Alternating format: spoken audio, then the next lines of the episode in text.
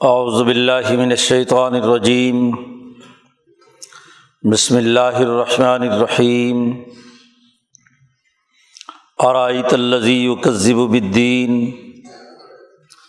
فذلک الذی يدع الیتیم۔ ولا يحض على طعام المسکین۔ فویل للمصلین۔ الذین هم عن صلاتهم ساہون۔ اللہ دینہم یوراون و یمنعون الماعون. بسم اللہ الرحمن الرحیم انا آطینہ کل کوثر فصل ربی کا بنحر ان شانی اکہ الابتر بسم اللہ الرحمن الرحیم قل یا ایہا لا اعبد ما تعبدون ولا انتم عابدون ما اعبد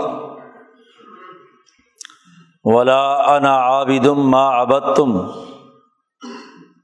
ولا انتم عابدون ما اعبد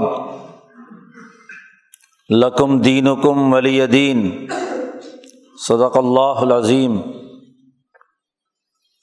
یہ تین صورتیں ہیں صورت معاون کوثر اور کافرون۔ تینوں مکی صورتیں ہیں۔ ان صورتوں میں کتاب مقدس قرآن حکیم نے سب سے پہلے تو عدل و انصاف کی اہمیت اور اس کے جو اثرات و نتائج انسانی سوسائٹی میں مرتب ہونے چاہئیں، اس کا تذکرہ کیا ہے۔ پہلی صورت میں۔ اور یہ بات واضح کی ہے کہ انصاف کا منکر آدمی انسانی سوسائٹی میں رہنے کے قابل نہیں ہے۔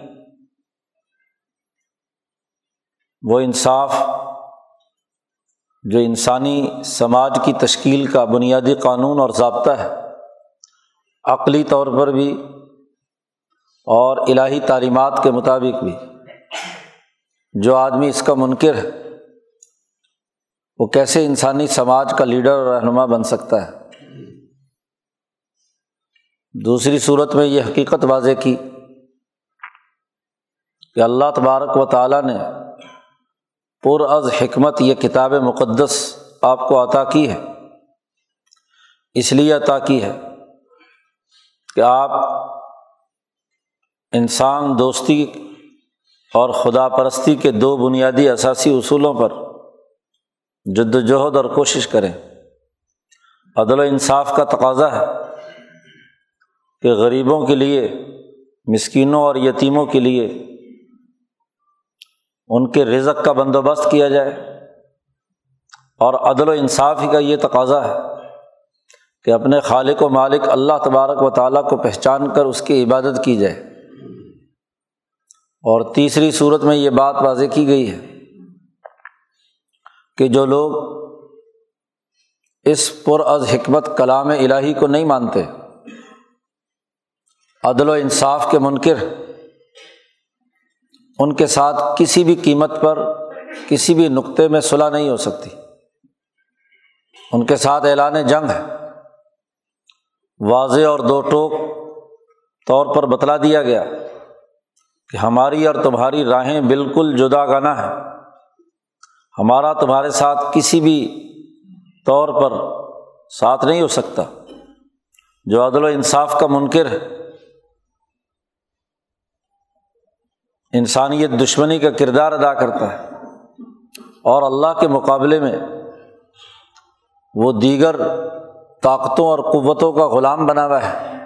اس کی پستی کی حالت یہ ہے کہ وہ اپنی جیسی چیزوں کی غلامی میں مبتلا ہے، بلکہ اپنے سے بھی حقیر پتھروں کو پوچھتا ہے۔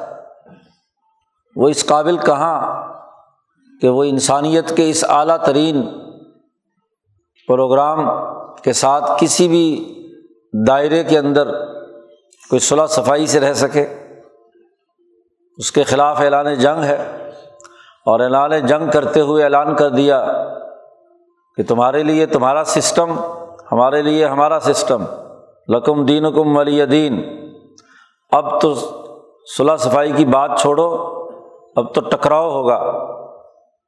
اور اس ٹکراؤ میں جس کا دین غالب آ گیا، وہی کامیاب ہے۔ اور ہم نے عزم کر رکھا ہے کہ لیو ذرا الدین کل ہی کہ اس دین کو تمام ادیان پر غالب کیا جائے گا۔ یہ ان تینوں صورتوں کا بنیادی موضوع ہے۔ پچھلی صورت صورت قریش میں مکے والوں کو یہ بات بابر کرائی گئی تھی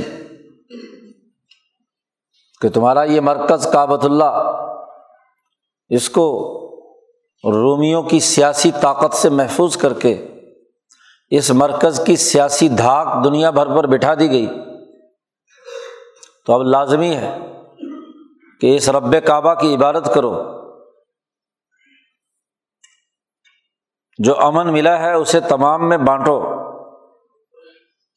اور جو خوشحالی ملی ہے اس سے تمام لوگوں کی بھوک مٹاؤ۔ تین نکاتی ایجنڈا پچھلی صورت میں بیان کیا تھا۔ فلیا بدور ابا حاضل بعید تمہاری سوچ اور فکر اللہ کی عبادت کی ہو۔ اور تمہیں بھوکوں کی بھوک مٹانی ہے اور خوف سے لوگوں کو نجات دلانی ہے۔ جیسے اللہ نے تمہاری بھوک مٹائی، اصحاب الفیل کو شکست دے کر تمہاری معاشی طاقت اور قوت بڑھ گئی۔ گرمیوں اور سردیوں میں تمہارے قافلے بہت یمن اور شام سے منافع لے کر آتے ہیں۔ تمہاری تجارتی ترقی ہوئی، اقتصادی نظام بہتر ہوا۔ تو اب انسانیت کے لیے بانٹو۔ یہ جو تمہاری سیاسی طاقت بنی ہے معاشی قوت وجود میں آئی ہے۔ رب کعبہ کے ساتھ تعلق اور اس کی نسبت سے تمہیں فتح حاصل ہوئی ہے۔ اس کا لازمی تقاضا تو یہ تھا کہ تم عدل و انصاف سے کام لیتے۔ لیکن ان تمام تر انعامات اور انعامات کو چالیس سال ہو گئے ہیں۔ نبی اکرم صلی اللہ علیہ وسلم کی ولادت سے صرف پچاس دن پہلے فیل والا واقعہ ہوا ہے۔ چالیس پچاس سال کسی قوم کے فکر و عمل کی ایک بڑی خاصی مدت ہوتی ہے، نصف صدی تقریباً گزر چکی ہے۔ ان تمام تر انعامات کے ساتھ اس کے باوجود آج تمہاری حالت یہ ہے کہ تم انصاف کے منکر ہو۔ آرائی تلدی یوکذب و بدین کیا آپ نے دیکھا اس انسان کو ہر سرمایہ دار جو وہاں قریش مکہ میں موجود تھا، جو یوکذب و بدین جو عدل و انصاف کا منکر ہے۔ حضرت شیخ الہند رحمۃ اللہ علیہ نے ترجمہ کیا جٹلاتا ہے انصاف کو۔ انصاف ہونے کا انکار کرتا ہے۔ عام طور پر مفسرین یہاں دین سے مراد دین اسلام یا نماز روزہ یا عبادات لے کر آتے ہیں۔ لیکن حضرت شیخ الہند نے اس لفظ کا جامع ترین ترجمہ کیا ہے۔ عدل و انصاف، اللہ کے ساتھ تعلق اور کفر و شرک کا انکار، یہ بھی عدل و انصاف ہے۔ اور معاشی اور سیاسی معاملات میں انسانی حقوق کی ادائیگی کا نظام بنانا، یہ بھی دین ہے، یہ بھی انصاف ہے۔ اور آخرت میں جسے یوم الدین کہا گیا وہ بھی دراصل انصاف کا دن ہے۔ وہاں بھی عدل و انصاف ہوگا۔ تو یہ جامع ترین ترجمہ ہے۔ یہ انصاف کا منکر ہے۔ بھوکے کی بھوک نہیں مٹاتا۔ خوف زدہ کو مزید خوف زدہ کرتا ہے۔ رب کعبہ کی عبادت نہیں کرتا۔ اس خانہ کعبہ میں تین سو ساٹھ بت لا کر رکھ دیتا ہے۔ اپنے اپنے بتوں کی لوگ پوجا کرتے ہیں۔ ذرا ایسا انسان اپنی آنکھوں سے مشاہدہ کرو، اپنے تصور میں لاؤ کہ کیا عقلی طور پر ایسا انسان انسان کہلانے کہلانے کے قابل ہے۔ آرائیتا، رویت عقلی عقلی طور پر دیکھو۔ رویت ذہنی ذہنی طور پر اس کا تصور کرو اور رویت خارجی، یہ چلتا پھرتا ابو جہل دیکھ لو، یہ اتبا شہبہ دیکھ لو، یہ مکے کے بڑے بڑے سرداروں کو دیکھ لو۔ بڑا جامع جملہ استعمال فرمایا ہے کہ مکہ مکرمہ میں جب یہ جسمانی طور پر موجود تھے تو وہاں حضور صلی اللہ علیہ وسلم اور آپ کے ماننے والی جماعت سے کہا، ذرا چلتا پھرتا یہ عدل و انصاف کا منکر دیکھو۔ اور اگر آج ہمارے سامنے ابو جہل خود نہیں ہے، تو تصور میں لاؤ۔ اور ان کے نمونے تمہیں ہر سوسائٹی میں مل جائیں گے۔ ہر دور میں مل جائیں گے ایسے لوگ جو انصاف کے منکر ہیں۔ وہ مسلمانوں، سوچو۔ اپنی رویت عقلی، رویت ذہنی، رویت خارجی سے دیکھو۔ شعور حاصل کرو، پہچانو۔ کہ کون کون ہے جو انصاف کا منکر ہے، انکار کر رہا ہے۔ ذہن پر دباؤ ڈالو، نہیں تو اللہ کہتے ہم تمہاری مدد کرتے ہیں۔ چلو ذرا دیکھو۔ فضالی کلدی یہ وہی تو نہیں، جو ید الیتیم، کہ جو یتیم کو دھکے دیتا ہے۔ یقیناً وہی ہے۔ اللہ دی ید الیتیم یتیم کو دھکے دیتا ہے بجائے اس کے کہ یتیم کے حقوق ادا کرتا۔ یہ اسے مزید ذلیل اور رسوا کرتا ہے اور اس کے مال پر قبضہ کر لیتا ہے۔ یتیم اس فرد کو کہتے ہیں کہ جس کا کوئی سرپرست نہ ہو، ماں باپ فوت ہو گئے، خاندان کا کوئی بڑا نہیں جو اس کے سر پر ہاتھ رکھ سکے۔ اب وہ بچہ ہے نابالغ ہے اور ان کی وراثت عام طور پر یہ عرب کے سرمایہ دار، ایسے غریب اور یتیم کے رشتے دار اس کی جائیداد پر قبضہ کر لیتے تھے۔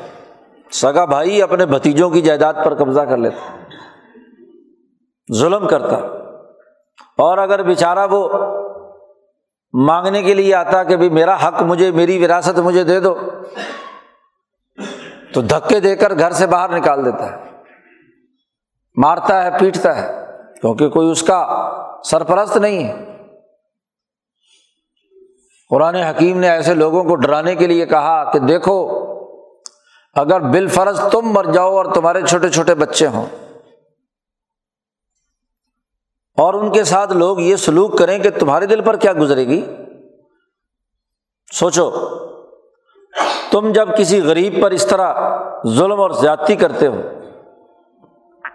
تو وہ بھی تو کسی باپ کی اولاد ہے۔ وہ بھی انسانی نسل سے ہے۔ تم نے اس کا حق چھین لیا۔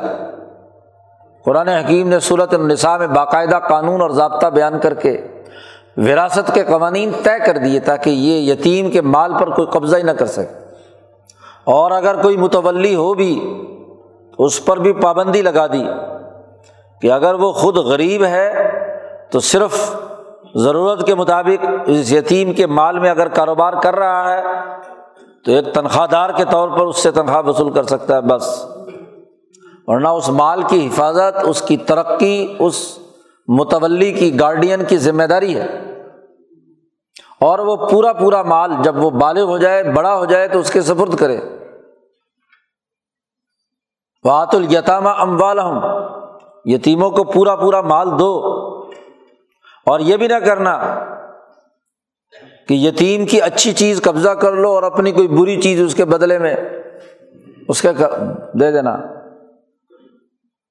ولاد تبدل الخبیسہ خبیص چیز کو دے کر طیب چیز لے لو، ایسا بھی مت کرنا۔ تو یہ انصاف کا اسی لیے منکر ہے کہ جب بھی عدل و انصاف کے کٹہرے میں کھڑا ہوگا تو پتہ چلے گا کہ اس نے یتیموں کی وراثت پر قبضہ کر لیا۔ عرب معاشرے میں دو ہی یتیم تھے۔ بچے اور عورتیں۔ عورتوں کو بھی لاوارث سمجھا جاتا تھا۔ بس شادی ہوگی، لے آئے۔ بس غلام ہے، لونڈی ہے۔ اس کی نہ وراثت، نہ اس کا کوئی لین دین۔ شوہر فوت ہوا تو عورتوں پر بھی قبضہ۔ اور اولاد پر بھی قبضہ آج یہ دونوں بدترین کام ہماری سوسائٹی میں ہو رہے ہیں۔ نہ بہنوں کو وراثت دیتے ہیں، نہ عورتوں کے حقوق ادا کرتے ہیں اور نہ ہی یتیموں اور جو بے سہارا لوگ ہیں، ان کے لیے سہارا بنتے ہیں۔ ہر طاقتور، ہر بے سہارا کو لوٹنے کے لیے تیار ہے۔ یہ انصاف کے منکر ہے انصاف کی عدالت میں نہیں، عدالت میں بلا بھی لیا جائے تو عدالتیں خرید لیتے ہیں۔ وکیل تو کیا خریدنے عدالتیں خرید لیتے ہیں۔ قرآن نے بڑی سخت مذمت کی کہ یہ ہے وہ جو یتیموں کو دھکے دیتا ہے، بے سہارا لوگوں۔ ولا یحز اعلیٰ تعامل مسکین اور یہ مسکین کے کھانے کی لوگوں کو تاکید نہیں کرتا، اس کا سسٹم نہیں بناتا۔ اس کے لیے لوگوں کو ابھارتا نہیں۔ خود تو کیا دیتا؟ لوگوں سے بھی نہیں کہتا کہ لوگوں اس کی ضرورت پوری کرو۔ خود تو اس بد بخت نے کیا دینا تھا؟ پورا سسٹم ایسا بنا دیا کہ جو مسکین کے کھانے کا بندوبست نہ ہو۔ مسکین کون ہے؟ وہ انسان جو محنت و مشقت تو کرتا ہے، اپنے تئیں کام کاج کرتا ہے۔ لیکن سوسائٹی اس کی مزدوری پوری نہیں ادا کرتی، جس کے نتیجے میں وہ ٹوٹ کر رہ گیا، مسکنت ٹوٹ جانا، بکھر گیا۔ اس کی حاجت پوری نہیں ہو رہی، ضروریات پوری نہیں ہو رہی۔ وہ مزدور اور کسان جو تمام تر محنتوں کے باوجود بھی اپنی روٹی روزی پوری نہیں کر سکتا، اس کے کھانے کا بندوبست نہیں ہے، بھوکا رہتا ہے۔ اس کی اولاد بھوکی رہتی ہے۔ اس لیے تو وہ مزدور اور کسان اور کاشتکار، وہ دہقان جو سخت سردیوں اور گرمیوں میں محنت اور مشقت کرتا ہے، اس مزدور اور کسان کی کیا حالت ہے؟ قبر سے اگلا ہوا مردہ کہ جس کے وجود پر نہ کوئی غذا کے اثرات ہیں، نہ کچھ۔ محنت و مشقت سے قبل از وقت بوڑھا ہو گیا۔ غذائی کمی کا شکار ہے، اس کے بچے بھی اور وہ بھی۔ اگر نسل کسی سوسائٹی کی مسکین ہو جائے، باوجود کام کاج کے بھی ضرورت پوری نہ ہو، غذائی کمی کا شکار ہو، تو اس سوسائٹی میں بہادر دلیر لوگ، اپنی قومی آزادی کی حفاظت کرنے والے لوگ کیسے پیدا ہو سکتے ہیں؟ یہ تو سماج دشمن عناصر میں سے ہے۔ کہ مسکینوں کی لائن لگا دی جائے، غریبوں کی غربت کا مذاق اڑایا جائے، ان کے مسائل حل نہ کیے جائیں۔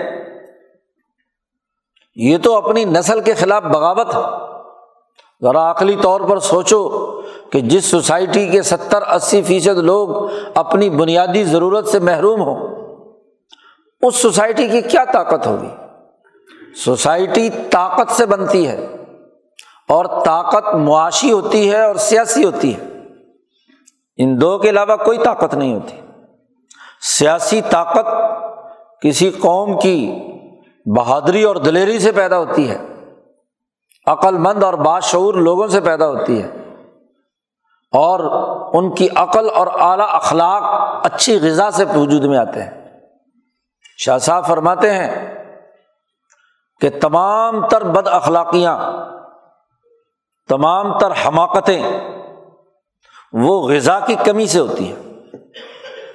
کلو غباوتن و سوئی خلقن انما ینشو منسوئی تدبیر فی العقل بدور بازگاہ میں شاہ صاحب نے یہ بات واضح کی۔ ہر طرح کی حماقتیں، بے وقوفیاں، غباوت اور ہر طرح کی بد اخلاقیاں صرف اور صرف اس لیے پیدا ہوتی ہیں کہ کھانے پینے کا نظام درست نہیں ہوتا۔ سوئی تدبیر فی العقل، کھانے کا نظام صحیح نہیں ہوتا۔ غذا غذائیت سے بھرپور نہیں ہوتی۔ غذائیت سے آ رہی صرف کاربوہائیڈریٹ۔ آج کل ان ملٹی نیشنل کمپنیوں نے جو خوراک ہمارے بچوں کے حلقوں میں اونڈیلنی شروع کر دی ہے، تو یہ بیچارے مسکین ہی رہیں گے۔ غذائیت تو نکال لی۔ ایک گندم بچی تھی انسانیت کے لیے۔ اس میں سے بھی فلور مل والے چار چیزیں نکال لیتے ہیں۔ جی سوجی نکال لی، میدا نکال لیا، چوکر نکال لیا۔ باقی کیا رہ گیا؟ ایک بٹا چار پھوکٹ۔ اس کی روٹی بن گئی یہ کانگڑی پہلوان کھاتا ہے پاکستانی۔ تو بیچارہ مسکین نہیں ہوگا تو کیا ہوگا؟ مسکین بنانے کا نظام ہے۔ وہ سوجی کا حلوہ تو خاص لوگوں کو ملتا ہے۔ بیچارے غریب کو کہاں ملتا ہے؟ کتنی توفیق ہے کہ وہ سوجی خرید سکے، حلوہ بنا سکے۔ یعنی مسکین بنانے کا پروگرام ہے۔ وہ فوڈ چین بنا لی فاسٹ فوڈ کے نام سے کہ جو زہر اڈیلا جا رہا ہے مسکین بنایا جا رہا ہے۔ اس میں سے جرت ختم۔ اس میں سے طاقت اور قوت ختم۔ آزادی سلب ہو گئی۔ بیچارہ مسکین ہے۔ بہادری اور دلیری ختم ہو گئی۔ آج تو اس شیطانی نظام نے مسکین بنانے کا پروگرام نسلوں کو بنایا ہے۔ انسانوں کو اعلی خوراک نہیں دی جاتی کہ وہ اپنے پاؤں پر کھڑے ہو کر عقل سے سوچیں۔ یہ تو ایسا ظالم ہے کہ لا یحز والا تعامل مسکین مسکین کے کھانے کے لیے کسی قسم کا ابھارنا، کسی کو تحریک پیدا کرنا اس کا شعور ہی نہیں، اس کے لیے کوشش ہی نہیں کرتا۔ بلکہ اس کو مسکین بنانے کے پروگرام پر لگا ہوا ہے۔ اب قرآن کہتا ہے فویل المسلین ہلاکت ہے ان نمازیوں پر، نمازیں تو بڑی پڑھتے ہیں، لیکن نہ یتیم کے کھانے کا بندوبست کرتے۔ اور نہ مسکین کی مسکنت کو دور کرنے کے لیے کام کرتے۔ یہ تیسری دنیا کے ممالک جہاں یتیم اور مسکین پل رہے ہیں، ان کو انصاف دلانے کے لیے یہ نمازی کوئی کردار ادا نہیں کرتا۔ سجدے پہ سجدے دیتا ہے، نماز پہ نماز پڑھتا ہے۔ تو ایسے نمازی پر ہلاکت۔ مولانا سندھی کہتے ہیں کہ ایک تو وہ شفاق اور ظالم ہے کہ جو کفر اختیار کرتے ہوئے، اللہ کا انکار کرتے ہوئے، یتیم اور مسکین کے کھانے کا بندوبست نہیں کرتا، اور ایک وہ منافق مسلمان ہے کہ کلمہ تو پڑھ لیا اور کلمے کی بنیاد پر نمازیں بھی بڑی پڑی اتنے اتنے سجدے کرتا ہے کہ ماتھے پہ کالا نشان پڑ جاتا ہے۔ پتا نہیں بیماری کی وجہ سے ہے یا کسی اور وجہ سے۔ ویسے ہی رگڑ رگڑ کر ماتھے پہ نشان بنا لیا۔ لیکن نہ تو مسکین کے کھانے کا بندوبست کرتا ہے، نہ یتیم کے لیے کوئی کردار ادا کرتا ہے۔ یہ ان منافق مذہبی کرداروں کی مذمت کی اللہ نے۔ مکے کے یہ مشرق ان میں کچھ ایسے بھی تھے جو پرانے طریقے کار کے مطابق تو خانہ کعبہ کا طواف کر رہے ہیں۔ کچھ نہ کچھ پڑھ پڑھا رہے ہیں۔ تو ایسی نمازیں پڑھنے والے ان پر بھی ہلاکت۔ مکہ میں صورت نازل ہوئی ہے۔ اللہ دین عمان صلاطیم ساہون۔ وہ نمازی جو اپنے نماز کے تقاضوں سے غافل ہیں۔ خدا پرستی کا لازمی نتیجہ تو انسان دوستی کی شکل میں آنا چاہیے تھا۔ یہ کیسے خدا پرست ہے کہ ان کا اثر انسان دوستی کے حوالے سے ظاہر نہیں ہو رہا۔ یتیم اور مسکین کا درد ان کے دل میں نہیں ہے، بلکہ نمازوں کی نیت باندھ کر غریبوں اور یتیموں کی دولت پر قبضہ کرتے ہیں۔ ادھر سے لوٹ مار کی، ادھر سے آ کر نماز نیت لی۔ اب بیچارہ مزدور کھڑا ہوا ہے کہ بھائی مزدوری تو دے دے، میں جی نماز پڑھ رہا ہوں۔ وہ یہاں جب ضیاء الحق کی حکمرانی ہوئی تو ایک مذہبی رہنما ہمارے کہا کرتے تھے۔ جی کہ اس کی مثال تو ایسے ہی ہے کہ کافی انسانوں کو قتل کر کے پکڑ کے کسی کنویں میں بند کر دیا، اس کے اوپر ڈھکنا دیا اور ڈھکنے پہ نیت باندھ لی۔ اللہ اکبر۔ اب اس کے برا صاحب باہر سے آ رہے ہیں، وہ کہتے کہ بھائی یہ چھیڑو نہیں، صدر صاحب نماز پڑھ رہے ہیں۔ تو یہ ایسے نمازی ہیں جو نماز کے تقاضوں سے غافل ہیں۔ ان کے پاؤں تلے کتنے انسانوں کے حقوق روندے گئے ہیں۔ وہ مسجد کا نمازی اس مسجد بنانے میں کتنے لوگوں کے حقوق توڑ چکا ہے۔ کتنوں پر ظلم کر کے اس نے یہ خوبصورت مسجد تعمیر کی ہے۔ نماز پڑھتا ہے۔ اس لیے نبی اکرم صلی اللہ علیہ وسلم نے فرمایا یاتی الناسی زمان لوگوں پر ایسا زمانہ آئے گا کہ مساجد ہم عامرتن واحیہ خراب من الہدا۔ مسجدیں بھری ہوں گی، بڑی آباد ہوں گی، بڑی خوبصورت عالیشان مسجدیں ہوں گی۔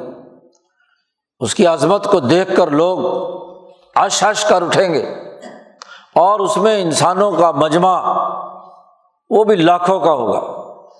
عامرتن، پوری طرح آباد ہوں گی، لیکن وہی خراب من الہدا، ہدایت سے بالکل خالی ہوں گی۔ کچھ بھی تو نہیں ہوگا، کھوکھلے وجود۔ اس لیے کہ وہ نمازی تو ہیں، لیکن یتیم اور مسکین کے حقوق مارنے والا سرمایہ داری نظام اس کے ایجنٹ، اس کے اعلی کار ہے اس غربت و افلاس کے پھیلانے کے ذمہ دار ہیں یہ۔ لاکھوں کا اجتماع کرتے ہیں، لیکن سرمایہ پرستی ان کے دماغ سے نہیں نکلتی۔ جیسے بھی ہو، دولت آنی چاہیے، بس، اور کچھ نہیں۔ بلکہ بعض مذہبی رہنما تو یہ فلسفہ بیان کرتے ہیں۔ کہ بھی اس زمانے میں علماء کا وقار تبھی ہوگا کہ جب بہت بڑی زمینوں اور بہت زیادہ مال اور فیکٹریوں کے مالک ہوں۔ اگر یہ معیار قائم کر لیا جائے تو امام اعظم، امام ابو حنیفہ، امام بخاری سے لے کر شیخ الہند، مولانا محمود حسن اور شیخ الاسلام، مولانا سید حسین احمد مدنی اور امام انقلاب، مولانا عبید اللہ سندھی تک کے لوگ تو معالم ہے ہی نہیں۔ نہ ان کے پاس کوٹھیاں تھیں، نہ بنگلے تھے، نہ جائیدادیں تھیں۔ ہاں جی نہ کچھ اور مال تھا، پھر تو وہ عالم ہی نہ ہوئے۔ لیکن آج دنیا میں اگر کسی کا وقار قائم ہے، تو امام ابو حنیفہ کا ہے، امام بخاری کا ہے، محدثین کا ہے فقہا کا ہے، شاہ ولی اللہ کا ہے، شیخ الہند کا ہے، مولانا سندھی کا ہے، مولانا مدنی کا ہے، مفتی کفایت اللہ صاحب کا ہے۔ کچھ بھی تو نہیں تھا ان کے پاس۔ یہ ان کے وارثوں نے، ان کے بیٹوں نے معیار بیان کیا ہے۔ ہم نے ہندوستان گئے تو وہاں ایک باقاعدہ عالم سے مفتی سے سنا کہ جی جو فلاں بزرگ کی اولاد ہے، وہ یہ کہتی ہے کہ جب تک بہت سارے باغات، زمین، جائیدادیں نہ ہوں اس زمانے میں، تو پھر علماء کا وقار ہی نہیں ہوتا۔ میں نے کہا، ان کے ابا جان کا وقار کیسے تھا؟ وہ تو کرائے کے گھر میں رہتے تھے دیوبند میں۔ آج یہ فلسفے گھڑ رہے ہیں۔ اللہ نے کہا فویل المسلین ان نمازیوں پر ہلاکت ہے۔ جو اللہ دینہ عن صلاطیم ساہون جو اپنی نماز کے تقاضوں سے غافل ہے غفلت کیا ہے؟ وہ بھی واضح کر دی۔ اللہ دینہ ہم یوراون وہ یہ نماز، روزہ یا جتنے بھی کام ہے دکھاوے کے لیے کرتے ہیں۔ ریا کاری ہے دکھاوا۔ ہے دکھاوے کی نماز پڑھتے ہیں۔ کام اور کرتوت وہی ظلم اور زیادتی کے۔ اور اگر کسی یتیم اور غریب کو کچھ دیتے بھی ہیں تو اس کا بھی فوٹو سیشن کرواتے ہیں۔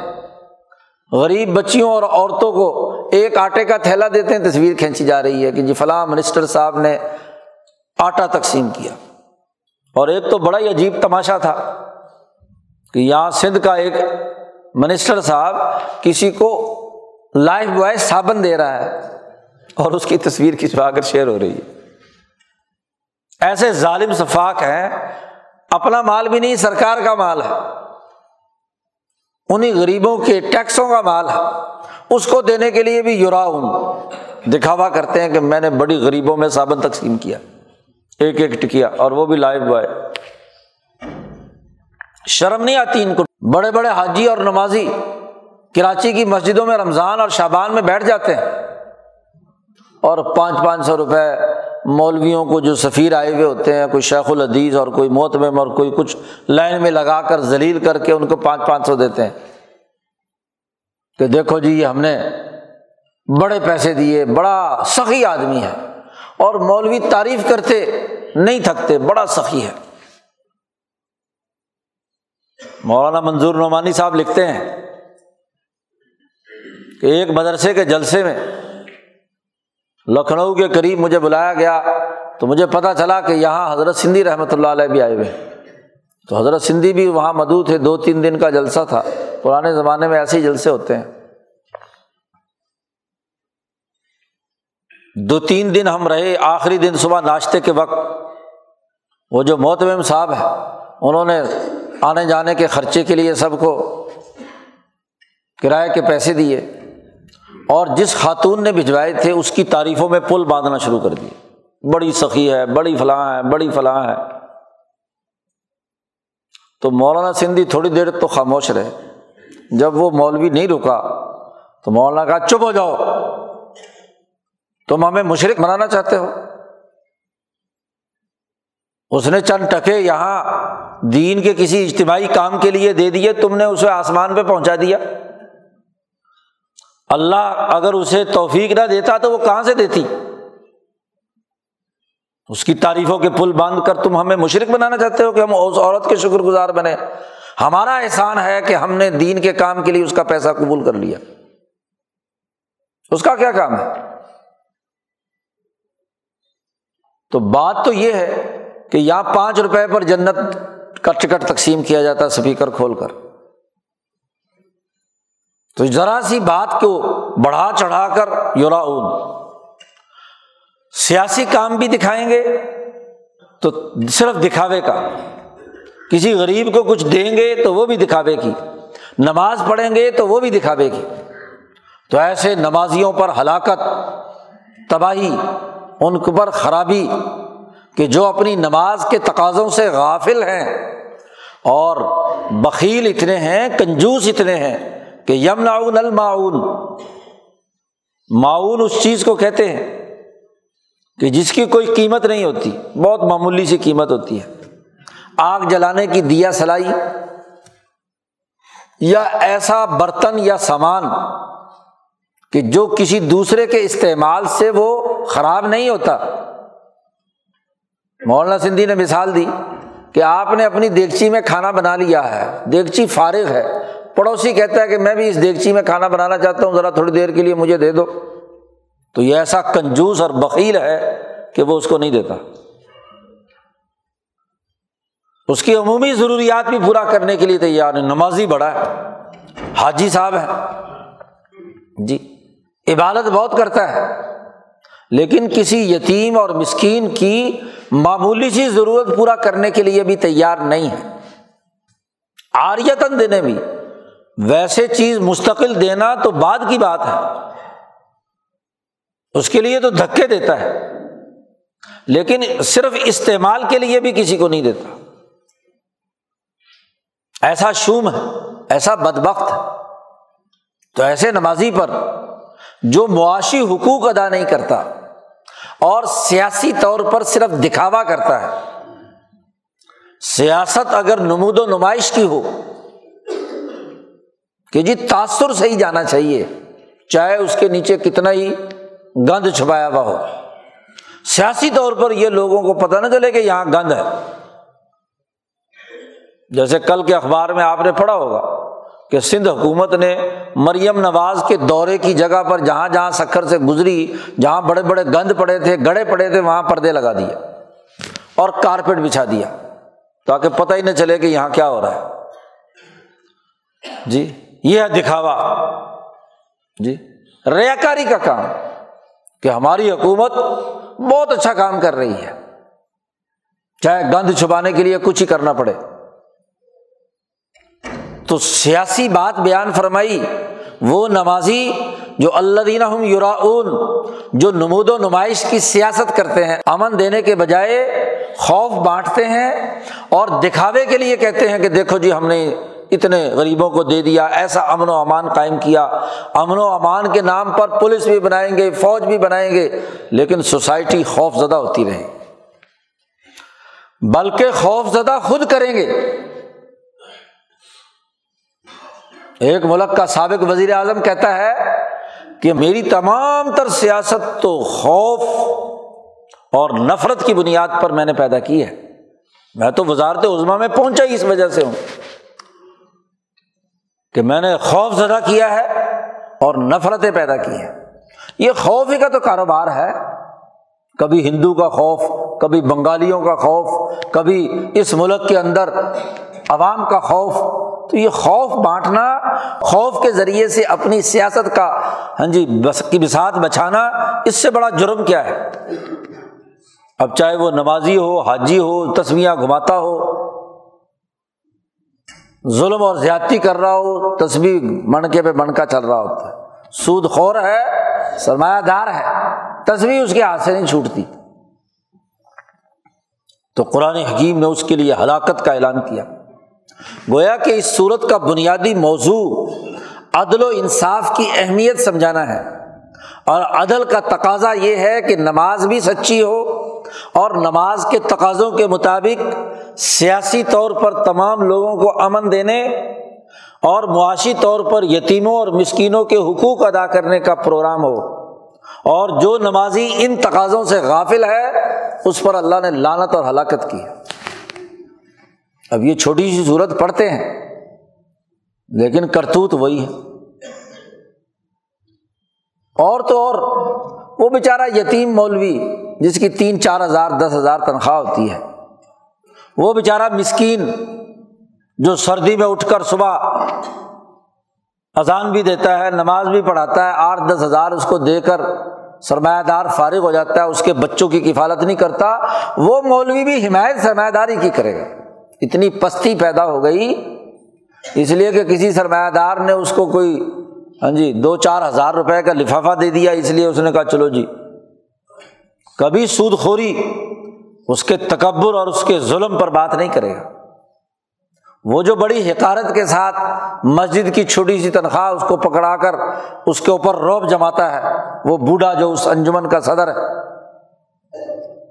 وہ جو وہاں کے سرمایہ دار اس کو اپنا غلام سمجھتے ہیں۔ مول صاحب، آپ نے یہ نہیں کیا؟ مول صاحب، آپ نے نہیں کیا؟ تم نے کچھ کیا؟ دین کا وقار ختم کر دیا۔ بھیگ منگو نے۔ بکسے اٹھا لیے، تھیلے اٹھا لیے اور چل پڑے۔ مسجدوں اور اس کے لیے چندہ مانگنے کے لیے من بنا اللہ مسجد بن اللہ بیتن فل جنا دین وقار چاہتا ہے اور اس کی بے وقاری کر کے دین کا کام کرنا، اس کے غلبے کے نظریے کو ختم کر کے مغلوبیت کا راستہ اختیار کرنا۔ یہ پست لوگوں کا کام ہے۔ اس کا دین سے کیا تعلق؟ رسم ہے۔ عزت سے جو روزی کمائی جاتی ہے، ذلت سے وہ کمانا اس سے بڑی پستی کیا ہوگی؟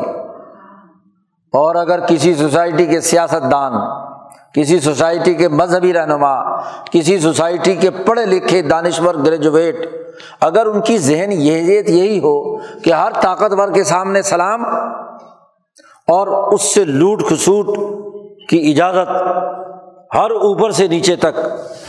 اگر ملک کا صدر اور وزیر اعظم بھی بابا دھنکے سے جا کر ڈنڈے کھائے کہ مجھے کیا ہے؟ وزارت مل جائے، میرا کام ہو جائے۔ سارے بیوروکریٹ یہ قبروں پر اور عرسوں پہ پھر رہے ہوتے ہیں دھکے کھاتے ہوئے۔ کہ ہمیں کوئی ایسا تعویذ مل جائے، ایسا کوئی دم درود مل جائے کہ ہماری لوٹ کھسوٹ زیادہ سے زیادہ ہو جائے۔ تو مذہب اس کام کے لیے ہو گیا۔ وہ تعویذ بانٹنے والے، وہ پھونکے مارنے والے بھی اتنے ہی مجرم ہیں۔ کیونکہ انہوں نے بھی تو اپنی پھونکوں سے کیا ہے، یہ اتنا بڑا محل تیار کیا ہے۔ ذاتی جائیدادیں اور اولادیں پالی ہیں۔ تو یہ صورت بالکل واضح دو ٹوک اعلان کرتی ہے کہ عدل و انصاف بنیادی قدر ہے۔ اس کا جو بھی منکر ہے، اس کے لیے ہلاکت ہے، خواہ نمازی ہی کیوں نہ ہو۔ حالانکہ نماز تو تو معراج المومنین، اخلاص کے ساتھ پڑھی جائے، انسانی حقوق ادا کیے جائیں، تو یہی نماز معراج المومنین ہے۔ اور یاد رکھو، نماز کے ساتھ لوگوں پر مال خرچ کرنا، دونوں کو قرآن نے لازم و ملزوم قرار دیا ہے۔ مولانا سندھی فرماتے ہیں کہ جہاں بھی نماز کا تذکرہ آیا ہے عقیم الصلاط وہاں آت الزکوٰۃ فوراً آیا ہے۔ کیونکہ دونوں ایک دوسرے سے لازم، ملزوم ہیں، جڑے ہوئے ہیں۔ نماز کی تکمیل اس وقت تک نہیں ہو سکتی، جب تک کہ انفاق مال مال خرچ کرنے کا، انسانیت کے حقوق ادا کرنے کا کام نہ کیا جائے۔ نماز کی تکمیل ہی اس سے ہوتی ہے، زکوٰۃ سے۔ اس لیے امام بخاری نے اپنی کتاب کی ترتیب بھی یہی رکھی کہ نماز کے بعد زکوٰۃ لائے۔ امام شاہ ولی اللہ نے حجرت اللہ میں اس پر بحث کی تو نماز کے بعد زکوٰۃ لائے۔ قرآن کی ترتیب ہے، کیونکہ نماز کی تکمیل زکوٰۃ سے ہوتی ہے اور زکوٰۃ کی تکمیل نماز سے ہوتی ہے، دونوں ایک دوسرے سے جڑی۔ اسی لیے ہی تو ابو بکر صدیق نے فرمایا تھا کہ منفر کا بین و زکوٰۃ جس نے بھی نماز اور زکوٰۃ کے درمیان فرق کیا کہ اللہ کی نماز تو پڑھتے ہیں، زکوٰۃ نہیں دیتا، تو میں اس سے ضرور بھی ضرور لڑائی لڑوں گا۔ لوقات میں ضرور بھی ضرور لڑائی لڑوں گا۔ منفر کا بین صلاط و زکوٰۃ حتیٰ کہ کوئی ایک آدمی، ایک معمولی سی رسی بھی حضور صلی اللہ علیہ وسلم کے زمانے میں زکوٰۃ میں بیت المال میں دیتا تھا، آج وہ منکر ہے، تو اس سے بھی لڑائی لڑوں عمر فاروق نے کہا، ابو بکر امیر المومنین، ایک آدمی اللہ کو مانتا ہے، نماز پڑھتا ہے، تو کیسے لڑو گے اس سے؟ کہا، لڑوں گا۔ کیونکہ اس کی نماز تکمیل پذیر نہیں ہوئی جب تک کہ وہ زکوٰۃ نہیں دیتا۔ خلیفہ اول یہ بات کہہ رہے ہیں۔ اور آج ہم نے مذاق سمجھ لیا۔ نمازی مسجدیں بھری ہوئی ہیں اور انسانی حقوق کے لیے زکوٰۃ ادا کرنے، مال خرچ کرنے ہاں جی وہ ختم۔ اور مال کی محبت جو احضرت الانفس الشح، انسانوں میں جو بخل ہے، اس کو دور کرنے کے لیے قرآن حکیم نے بار بار سرمایہ داروں کی مذمت کی اور مال دینے کا حکم دیا۔ آت المال الحبی ہی اس کو نیکیوں میں اہم ترین نیکی شمار کیا۔ بلکہ نماز سے بھی پہلے بیان کیا۔ جب تک دل پاک نہیں ہوگا تو نماز کیسے؟ تو پوری تفصیل کے ساتھ اللہ پاک نے نیکیوں کی پوری فہرست بیان کر دی صورت البقرہ میں۔ اب یہ جو عدل و انصاف جس کا یہ منکر ہے، اس کے مقابلے میں عدل و انصاف کی حکمت کیا ہوگی؟ اس کا مکمل پروگرام کیا ہے؟ وہ اگلی صورت میں بیان کیا جا رہا انا آتئینہ کل کوثر ہم نے آپ کو الکوثر عطا کی۔ تو کوثر کیا ہے؟ یہاں بھی مفسرین کوئی ایک بات کہتا ہے، کوئی دوسری کہتا ہے، کوئی تیسری کہتا ہے۔ یہاں محققین، مفسرین نے کوئی چالیس پچاس اقوال الکوثر کے بارے میں بیان فرمائے ہیں۔ مختلف اقوال کہ ان تمام اقوال کا خلاصہ یہ ہے کہ الکوثر وہ خیر کثیر ہے جو ہر طرح سے انسانیت کے لیے مفید اور بارآور ہے، دنیا میں بھی اور آخرت میں بھی۔ وہ خیر کثیر ہے۔ اور وہ خیر کثیر سوائے قرآن حکیم کی اور کچھ نہیں۔ ہم نے آپ کو عطا کی ہے خیر کثیر، الکوثر۔ اسی علم نبوت کی بات ہو رہی ہے۔ اور یہی علم نبوت ہے جو وہاں حوض کوثر کی صورت میں ہوگا۔ حوض کوثر کیا ہے؟ دودھ ہے۔ اور دودھ کی تعبیر خود نبی کرم صلی اللہ علیہ وسلم نے علم سے کی ہے۔ تو یہ علم نبوت، وہ علم و حکمت اور علم و شعور، جس کی اساس پر انسانی سوسائٹی عدل و انصاف کا نظام بنائے گی، وہ اللہ تبارک و تعالیٰ فرماتے ہم نے محمد صلی اللہ علیہ وسلم آپ کو عطا کیا اس لیے مولانا سندھی نے اس کوثر کی تشریح میں قرآن کی دوسری آیت سے استدلال کیا کہ ممیوت الحکمت فقط اوت یا خیرن کثیرہ جس کو حکمت عطا کر دی گئی، اسے خیر کثیر عطا کر دیا۔ تو وہ حکمت، وہ شعور، وہ علم جو اللہ پاک نے حضرت محمد مصطفیٰ صلی اللہ علیہ وسلم کو عطا کیا ہے، تو خود حکمت کو خیر کثیر کہا اللہ نے۔ یعنی وہ حکمت و تدبر، وہ طریقۂ کار، وہ منہج انقلاب نبوی جو نبی اکرم صلی اللہ علیہ وسلم نے مکہ میں جماعت تیار کر کے اس قرآن پر عمل کرنے والی اور اس کا انقلاب لانے والی جماعت، جس نے مدینہ کی ریاست قائم کی، دین کا غلبہ قومی سطح پر کیا اور پھر بین الاقوامی غلبے کے لیے وہ جماعت نے کردار ادا کیا، یہ وہ حکمت۔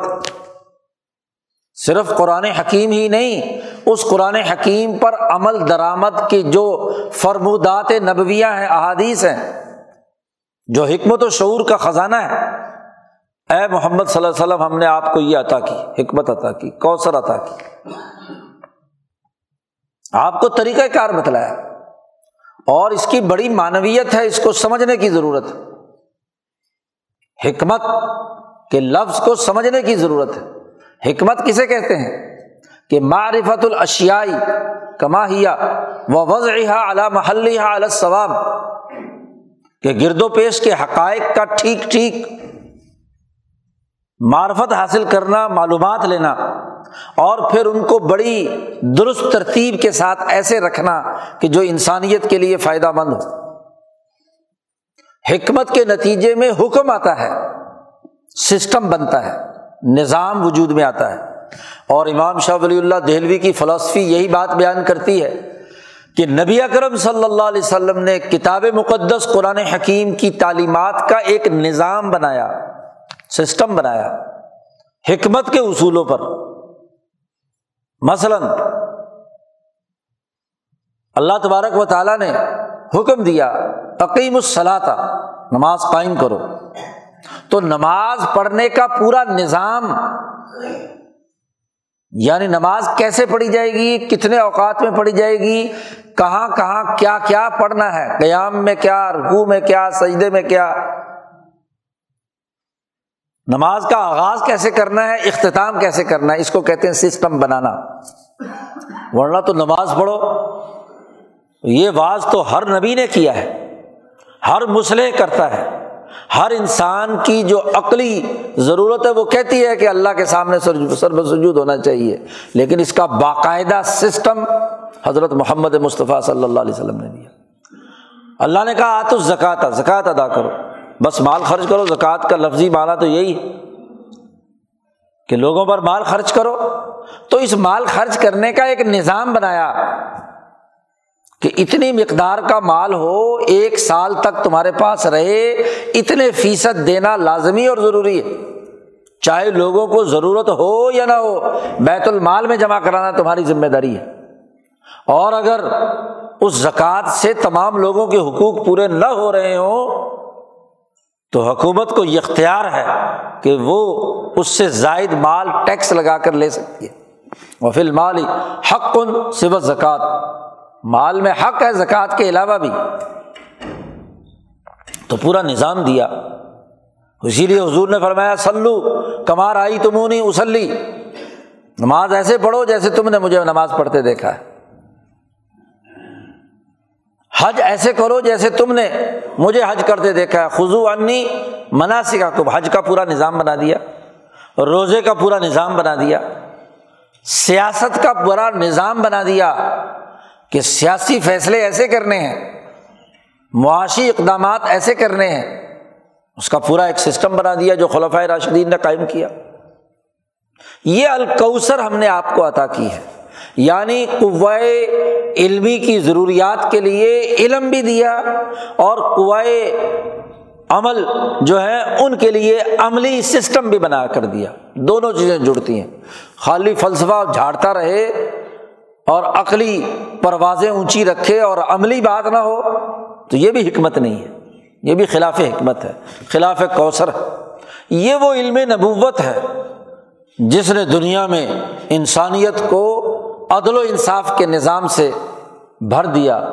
یملا العرض عدل و قسطن زمین کو بھر دیا عدل و انصاف سے۔ یہ ہے الکوثر۔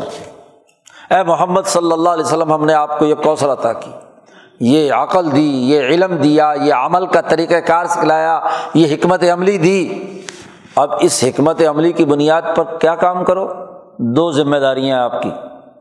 فصل ربک ون ہر ایک تو اللہ کے سامنے جھک جاؤ۔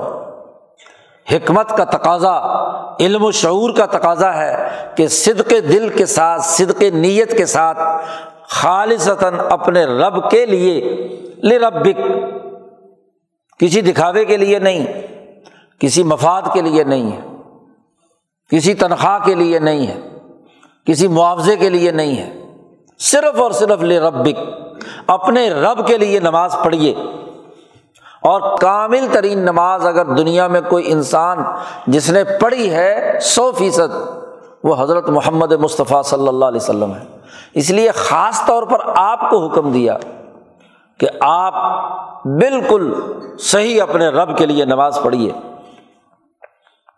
اور باقی لوگوں سے کہا کہ سلو کمار آئی تمونی اسلی جیسے تم نے نماز مجھے نماز پڑھتے دیکھا، ویسے نماز پڑھو۔ ان تمام کو کہا، اتباع کرو۔ تو اس علم و حکمت جو خیر کثیر کی صورت میں، حکمت کی صورت میں، اس کتاب مقدس کی صورت میں اے محمد صلی اللہ علیہ وسلم آپ کو دیا گیا ہے، اس کی اساس پر پہلا کام یہ کیجیے کہ سلی رب اپنے رب کے لیے نماز پڑھیے۔ اور دوسرا کام ون ہر قربانی کیجیے۔ عربوں میں دستور تھا کہ مہمان آیا تو بکرا ذبح کر لیا۔ جانور جو بھی کھڑا ہے، اونٹ ذبح کر لیا۔ مہمانوں کی مہمان نوازی کے لیے۔ مولانا سندھی کہتے ہیں کہ جو علم و حکمت سیکھنے کے لیے تیرے پاس آئیں، تو ان کی روٹی روزی کا بندوبست کر، انہیں کھلا۔ ان کو کھلایا کر، قربانی دیا کر، اپنے ذاتی پیسے سے۔ اپنا مال، اس سے لوگوں کو کھلایا کر۔ قربانی دے۔ یتیموں کو، مسکینوں کو لنگر چلا۔ اور یہی لنگر اور انسانوں کے لیے کھانے پینے کا بندوبست، یہی دراصل سیاسی طاقت پیدا کرے گا اور معاشی قوت پیدا کرے گا۔ جو طالب علم پڑھنے کے لیے آئے ہیں ان کو یہ علم و حکمت جو ہم نے آپ کو کوثر دیا، آپ یہ کوثر کا پیالہ، علم منتقل کیجیے دوسروں تک۔ اور جو آئیں تو ان کو کھانے پلانے کا بندوبست کیجیے اس لیے نبی کرم صلی اللہ علیہ وسلم کا دسترخوان ہر وقت کھلا ہے۔ ابو بکر، عمر و فاروق کا دسترخوان کھلا ہوا ہے۔ عمر فاروق رضی اللہ تعالیٰ عنہ تمام لوگوں کے لیے دعوت کا بندوبست کرتے تھے۔ خاص طور پر کمزور لوگ اونٹ اپنے ہاتھ سے ذبح کرتے، کھانا خود تیار کرواتے اور ایک بہت بڑا ہال بنایا ہوا تھا، اس میں تمام لوگوں کو کھانے پہ دسترخوان پر بٹھا کر خود پورے دسترخوان پر نگرانی کرتے کہ کہاں ہے اور کہاں نہیں ہے۔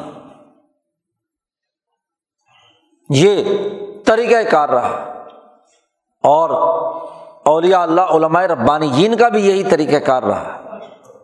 اگر وہ سیاسی نظام نہ بھی قائم کر پائے ہوں، تو اپنی خانقاہ میں انہوں نے یہ دو باتیں ضرور کی ہیں۔ ذکر ازکار اللہ سے تعلق اور نماز اور دوسرا لنگر۔ جو بھی غریب ہو، جہاں سے بھی ہو، آئے اور کھانا کھائے اور چلا جائے۔ آج بھی خواجہ معین الدین اجمیری کے دسترخوان پر لاکھوں انسان کھانا کھاتے ہیں۔ بڑی دیگ بنا رکھی ہے۔ خواجہ غریب نواز کے یہاں بس جو بھی کچھ آتا ہے، اناج اس میں پڑتا رہتا ہے اور نیچے پکتا رہتا ہے اور چوبیس گھنٹے لنگر چلتا رہتا ہے۔ ون ہر حضرت سندھی رحمۃ اللہ علیہ کے ایک شاگرد تھے، مولانا خیر محمد بلوچ، جن کے صاحبزادے آج کل وہاں حرم میں مولانا مکی صاحب ہیں۔ یاٹھ الحمزہ حریم یارخا کے پاس جگہ ہے، وہاں کے تھے۔ تو مولانا خیر محمد صاحب کا قصہ ہے کہ بہت ہی فاقے تھے، بہت تنگی کی حالت میں تھے، عالم تھے۔ تو وہ ان کے پیر و مرشد تھے، حضرت خلیفہ غلام محمد صاحب، جو حضرت سندھی رحمۃ اللہ علیہ جس مرکز سے جڑے ہوئے تھے دین پور شریف میں۔ تو حضرت کے پاس آئے مولانا خیر محمد صاحب، حضرت خلیفہ صاحب کے پاس، کہ سائیں دعا کریں، غربت بڑی ہے، معاشی تنگی ہے، کوئی فراخی دے۔ تو حضرت صاحب نے کہا کہ مولوی خیر محمد لنگر چلا۔ تو مولوی تھے نا مولویوں کو منطقی طور پر کیا بات سمجھ میں نہیں آتی؟ انہوں نے کہا، حضرت مجھے خود تو کھانے کو ملتا نہیں، تو میں غریبوں کے لنگر کیسے چلاؤں؟ یہ کہہ کے آپ بس دعا کریں کہ میرے لیے کیا ہے، معاشی خوشحالی ہو جائے، واپس چلے گئے۔ پھر سال پوری ٹکریں ماری وہی غربت کی حالت۔ پھر تنگ آ کر حضرت صاحب کے پاس آئے، کہتے، حضرت صاحب دعا کرو جی میں بڑا مصیبت میں ہوں، میرا ہاں جی معاشی کشادگی ہو جائے۔ حضرت نے کہا، مولوی خیر محمد لنگر چلا۔ اس نے کہا، مولا حضرت صاحب، پیسے تو میرے اپنے کھانے کے لیے نہیں، بچوں کے لیے نہیں، میں غریبوں کے لیے کیسے لنگر چلاؤں؟ پھر چلے گئے۔ پھر سال اسی طرح دھکے کھائے، پھر آ گئے۔ تیسری دفعہ پھر انہوں نے دعا کی درخواست کی، تو حضرت نے پھر کہا کہ مولوی خیر محمد لنگر چلا۔ اب انہیں فکر لائق ہوئی کہ یہ تو بابا جی بار بار لنگر کی بات کر رہے ہیں۔ گھر گئے، گھر میں جو کوئی سوکھی روٹی ہے، جو کچھ تھوڑا بہت تھا، وہ انہوں نے ہاں جی اپنی جو مردانہ بیٹھک تھی دوسرا کمرہ تھا، وہاں رکھا اور وہ جو وہاں محلے کے ارد گرد کے جو غریب لوگ تھے، ان میں اعلان کرا دیا، ابھی جس نے کھانا کھانا ہے، آ جاؤ۔ اب جتنا کچھ بھی تھا، لوگوں نے کھا۔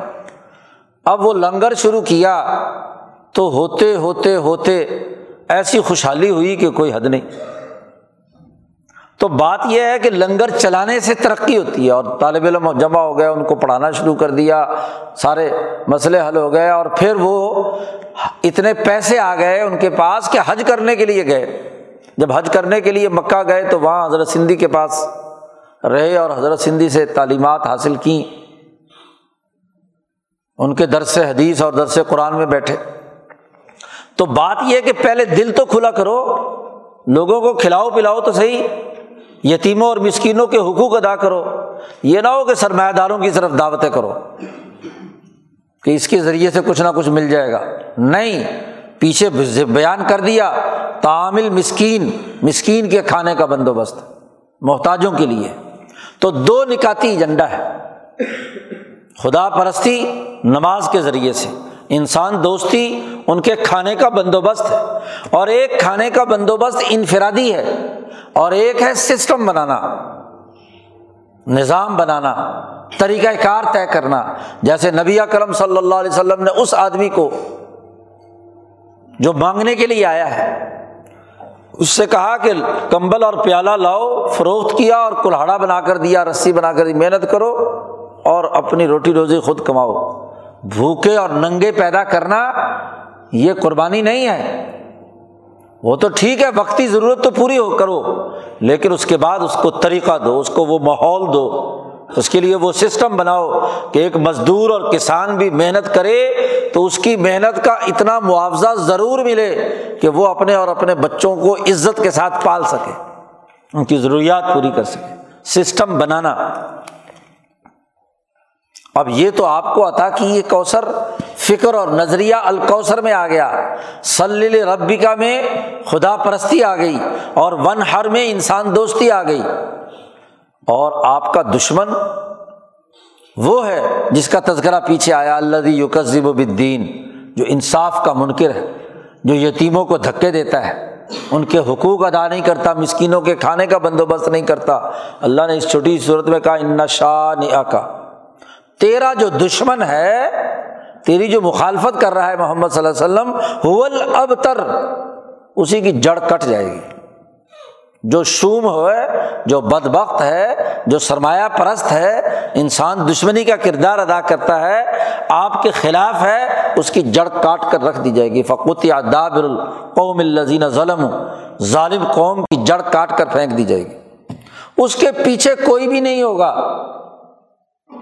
جو اس کے نظریے کی بات کر سکے۔ لوگ تانے دیتے تھے نبی اکرم صلی اللہ علیہ وسلم کو کہ نوز بلّہ ان کی بس بیٹیاں ہی بیٹیاں، بیٹا کوئی نہیں، ان کا سلسلہ ختم۔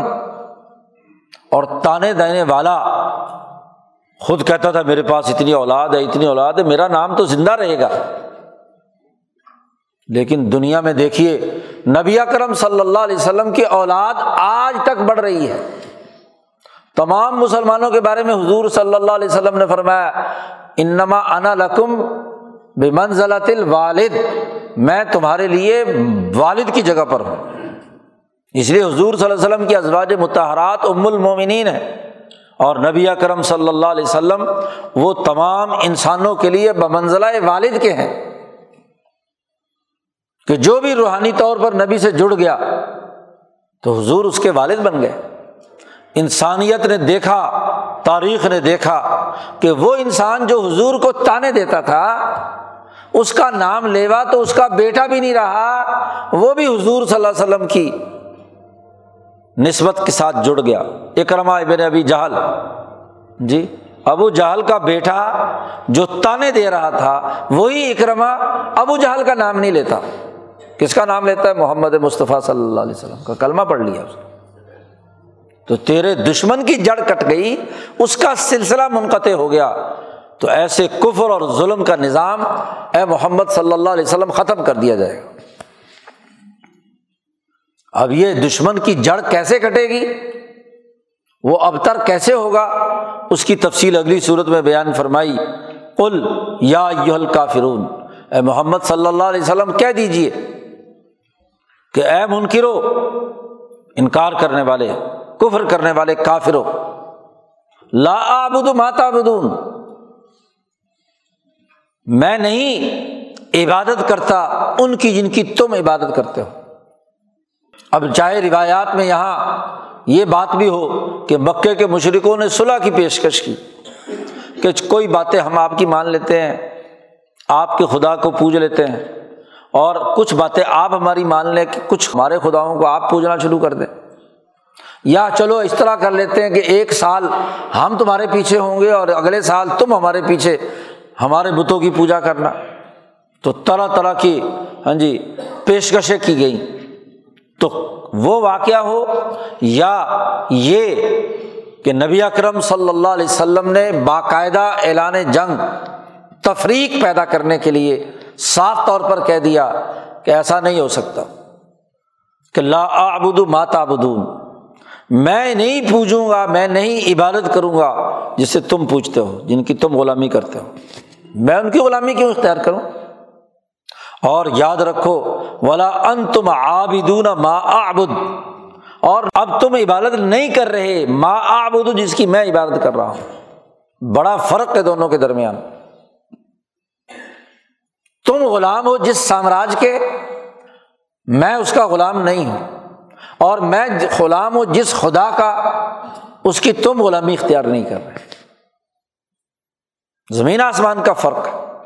حضرت شیخ الہند کے ترجمے نے یہ بات واضح کی کہ پہلے ان دو آیتوں میں جو ماضی سے لے کر اب تک کا قصہ تھا وہ بیان کیا کہ اب تک صورت حال یہی ہے کہ میں تمہارے خداؤں کو نہیں پوج رہا، میں صرف اور صرف غلام ہوں، اللہ باد اللہ شریک کا، اور تم میرے خدا کو نہیں پوج رہے۔ بلکہ بتوں کو پوجتے ہو اور اللہ کا شریک ٹھہراتے ہو۔ اور اگلی دو آیتیں جو انہیں باتوں کو دوبارہ دہرایا گیا، آئندہ کا اعلان ہے، مستقبل میں بھی۔ ولا انا عابدم ما ابد تم تم ماضی سے لے کر اب تک اور مستقبل تک جن جن خداؤں کو پوچھتے رہے ہو، میں آئندہ بھی ان کی عبادت کرنے والا نہیں ہوں۔ ولا انا عابد۔ ماضی تو اس بات پر واضح ہے کہ میں نے تمہارے خداؤں کی عبادت نہیں کی، بلکہ نبوت ملنے سے پہلے بھی میں نے نہیں کی چالیس سال تک۔ میں اس کا غلام نہیں رہا۔ اور بازی کی تاریخ گواہ ہے کہ تم نے بھی میرے خدا کی ایک اللہ بہاد اللہ شریک کی غلامی اختیار نہیں کی۔ تم پتہ نہیں کبھی لات کے غلام تو کبھی منات کے غلام، کبھی کیسر کے ایجنٹ تو کبھی کسرا کے ایجنٹ۔ تمہارے خیال میں ہو کہ میں آئندہ چل کر شاید تمہارے کسی خدا کو پوجنے لگ جاؤں؟ ایسا بھی نہیں۔ ولا ان عابد ما آبد تم ولا ان تم عابد ما آبد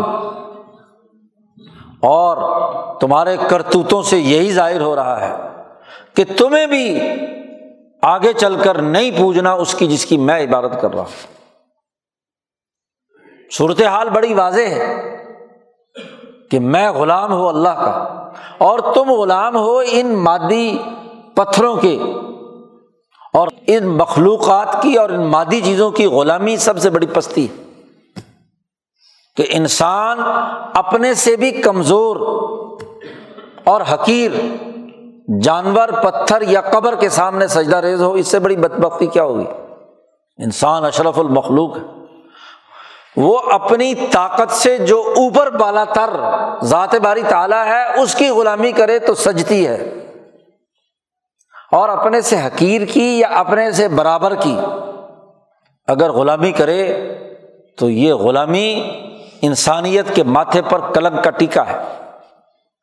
یہ غلامی فکر و عمل کو چھین لیتی ہے۔ غلامی پستی پیدا کرتی ہے۔ وہ امن نہیں بلکہ خوف زدہ ہو کر جتنے بھی غیر اللہ کے علاوہ چیزوں کی عبادت کی گئی ہے، خوف زدہ ہو کر۔ جی پتھر اوپر سے برسنے لگے کسی زلزلے کے نتیجے میں، تو جو پتھر آ کر کسی خاندان کا نقصان کر گیا، تو خوف زدہ ہو کر کہا ہو یہ تو دیوتا ہے، اس پتھر کو سجدہ کرنے لگ جاؤ۔ آگ آئی اور اس نے جھوپڑیاں جلا دی۔ تو اگنی دیوتا بن گیا، آگ والا دیوتا۔ پانی کا سیلاب آیا اور بستیوں کی بستیاں اس نے تباہ کر دی تو اس دریا کا وہ پانی ہاں جی وہ پانی کا دیوتا بن گیا۔ خوف زدہ ہو کر۔ کسی جانور نے سینگ مارا اور نقصان کر دیا۔ اسی جانور کو پوجنے لگے، کسی بھیڑیے کو، کسی شیر کو، کسی درندے کو۔ تو دنیا میں شرک اور کفر کی اساس خوف ہے۔ اور خوف اپنے برابر کی چیزوں کا اور اپنے سے ماتحت چیزوں کا خوف، یہ انسانیت کے وقار کے خلاف ہے۔ خوف اس اللہ کا تو ہے جس نے کائنات پیدا کی جو عذاب بھیجتا ہے۔ اصل انسانیت کو اس سے ڈرنا ہے۔ اور جب اللہ کا ولی بن گیا تو اللہ اولیا اللہ اللہ خوف علیہم اللہ یا قانون اس کے لیے کوئی خوف نہیں۔ تو انسانی سوسائٹی میں نڈر ہونا، خوف کی حالت سے نکلنا جرت کی حالت میں رہنا، یہ انسانیت کی شان ہے۔ اس لیے واضح طور پر ہے محمد، آپ صلی اللہ علیہ وسلم، آپ اعلان کر دیجیے کافروں سے کہہ دیجیے کہ میرا تمہارے ساتھ کوئی تعلق نہیں۔ ہے لکم دین حکم ولی دین۔ تمہارے لیے تمہارا دین اور ہمارے لیے ہمارا دین۔ ہم عدل و انصاف کا یہ نظام اپنی جگہ پر اپنی طاقت اور قوت کے ساتھ میں یہ کام کروں گا اور تم اپنے راستے پر چلتے رہو۔ یہاں حضرت شیخ الہند نے ترجمہ کیا، تمہارے لیے تمہاری راہ اور میرے لیے میری راہ۔ راستہ ترجمہ کیا ہے دین کا۔ ہر راستہ کسی نہ کسی منزل مقصود تک پہنچاتا ہے۔ سسٹم میں یہی ہوتا ہے۔ سسٹم کسی کام کرنے کا راستہ بتلاتا ہے۔ نظام کے ذریعے سے کام کو پایا تکمیل پر پہنچنے کا ایک طریقۂ کار وضع کیا جاتا ہے۔ مثلاً نماز پڑھنے کا یہ طریقہ ہے کہ ان ان مراحل سے گزرو گے السلام علیکم تک پہنچو گے تو نماز مکمل ہو جائے گی۔ یہ میری راہ ہے۔ میرا سلوک ہے۔ میری طریقت ہے۔ میرا دین ہے۔ اور تم نے ایک طریقہ اختیار کیا ہوا ہے۔ پتھروں اور بتوں کو پوجنے کا، ان کی غلامی اختیار کرنے کا۔ تم نے اس کی احساس پر غربت پیدا کرنے کا۔ یتیموں کے حقوق نہ ادا کرنے کا، مسکینوں کے کھانے کے بندوبست نہ کرنے کا، تم نے بھی ایک طریقہ کار، ایک راستہ اختیار کیا ہوا ہے۔ تو آج کے بعد مکمل طور پر فرق و امتیاز پیدا کیا جاتا ہے کہ تم الگ، ہم الگ۔ انقلابی پارٹی جب تک رجت پسند پارٹی سے اپنی علیحدگی کا اعلان نہیں کرتی، اس وقت تک کامیاب نہیں ہو سکتی۔ وہ اپنی خصوصیات بیان کرے۔ کہ ہمارا مشن اور اپنا پروگرام تو یہ ہے۔ اور تمہارا پروگرام کھانے پینے کا، لوٹ مار کرنے کا، چاہے شیخ الہند کا نام ہی لو، چاہے جمیت علماء کا نام ہی لو، تو فرق ہے۔ تم اپنے راستے پر، ہم اپنے راستے پر۔ ہم نے تو اس اولیاء اللہ کے سچے راستے کو، علوم نبوت کے اس راستے پر چلنے کا عزم کیا ہے۔ اب تو ہمارا اور تمہارا مقابلہ ہوگا۔ تم نے جس غلط راستے کا انتخاب کیا، تم جانو۔ اپنے مضموعہ خیالات کے مطابق جو فرسودہ تصورات تم نے بنا رکھے ہیں، تو تم اپنی بات کرو۔ آج کے بعد ہمارا اور تمہارا ٹکراؤ ہوگا اور آئندہ چل کر پتہ چلے گا کہ فتح اور نصرت کسے حاصل ہوتی ہے۔ تو یہ صورت الکافرون اس بات کی اجازت نہیں دے رہی۔ کہ ہر آدمی اپنے اپنے دین پر عمل کرے۔ آج کل ایک بڑا فتنہ یہ بھی ہے۔ جی روشن خیالی کے نام پر، لبرلزم کے نام پر، کہ اللہ پاک نے خود قرآن میں سب کو کہہ دیا، لکم دین کم ولی دین۔ تم اپنے دین پر، اپنے سسٹم پر عمل کرو۔ ہم اپنے سسٹم پر عمل کریں گے تو ہر آدمی کو اپنے اپنے دین پر عمل کرنا چاہیے۔ بس۔ مولانا سندھی کہتے ہیں، یہ بالکل غلط تعبیر ہے اس صورت کی اور ان آیات کی۔ اصل تو یہ ٹکراؤ کا اعلان ہے، مزاحمت کا اعلان ہے کہ ہمارا تمہارے ساتھ کوئی بھی نہ فکری ہم آہنگی ہے، نہ عملی، نہ نظریے کی، نہ کسی اور کی۔ تم شراکت کی دعوت دیتے ہو کہ جی سارے ہم قریشی ایک ہی ہیں، ہم سارے کے سارے ہاں جی ایک ہی نسل سے ہیں، ہم سب ابراہیم کو مانتے ہیں۔ ہاں جی کچھ لوگ، کچھ دو کی بنیاد پر معاملہ کر لو۔ ہم بھی شیخ الہند کو مانتے ہیں، ہم بھی حضرت مدنی کا نام لیتے ہیں، ہم بھی حضرت سندھی کا نام لیتے ہیں۔ ہم بھی جمیت علماء ہند کی بات مانتے ہیں، دیکھتے ہیں۔ لیکن برا اپنے کرتوت تو دیکھو، کیا شیخ الہند کے مشن پر ہو؟ مولانا سندھی کی تعلیمات پر ہو؟ حضرت مدنی کے نظریے پر ہو؟ جمیت علماء ہند کے نظریے پر ہو یا اس کی پیٹھ میں چھرا گھونپنے والی جمیت علماء اسلام کے نمائندے ہو تم؟ تم نے اپنی راہ اختیار کی ہے۔ پارلیمنٹ میں جاؤ، ایوان صدر میں جاؤ، فوج کے پاس جاؤ، اسٹیبلشمنٹ کے پاس جاؤ، لوٹ مار کرو۔ تمہارا اپنا راستہ ہے۔ اور پچاس سال کا یہ راستہ آج تمہیں جس کھائی میں گرانے کے لیے تیار ہے، وہ تمہارے سامنے ہے۔ اور ولی دین ہمارے لیے ہمارا دین وہ راستہ جو رسول اللہ صلی اللہ علیہ وسلم کا ہے، جو صحابہ کا ہے۔ جو علماء محدثین علماء ربانیین کا ہے، جو شاہ ولی اللہ کا ہے، جو سید احمد شہید کا ہے، جو حاجی امداد اللہ حضرت نونوتوی حضرت گنگوئی کا ہے، جو حضرت شیخ الہند حضرت مدنی اور حضرت سندھی کا ہے، حضرت رائے پوری کا ہے، یہ راستہ ہے۔ جو جامع ہے شریعت، طریقت اور سیاست، تو اب ہمارے اور تمہارے درمیان تفریق ہے، مقابلہ ہے کہ کامیابی کسے ملے گی؟ اس کامیابی کے لیے اگلی صورت میں اللہ پاک نے تفصیلات بیان کر دی کہ یہ نصرت اور فتح صرف اس دین کو حاصل ہوئی اور جو اس کے مخالف جو زبان درازی کرتا تھا، انصاف کا منکر تھا، جس کا ایک نمائندہ ابو لہب تھا، اس کی تباہی بربادی تاریخ میں عبرت کا نشان بنی ہوئی ہے۔ تو اگلی دونوں صورتوں میں یہ جو یہاں تفریق کا اعلان کیا گیا تھا، اس کے نتائج بیان کیے گئے۔ ان شاء اللہ اس پر کل گفتگو کریں گے۔ اللہ تعالیٰ قرآن حکیم کو سمجھنے اور عمل کرنے کی توفیق عطا فرمائے۔ اللہ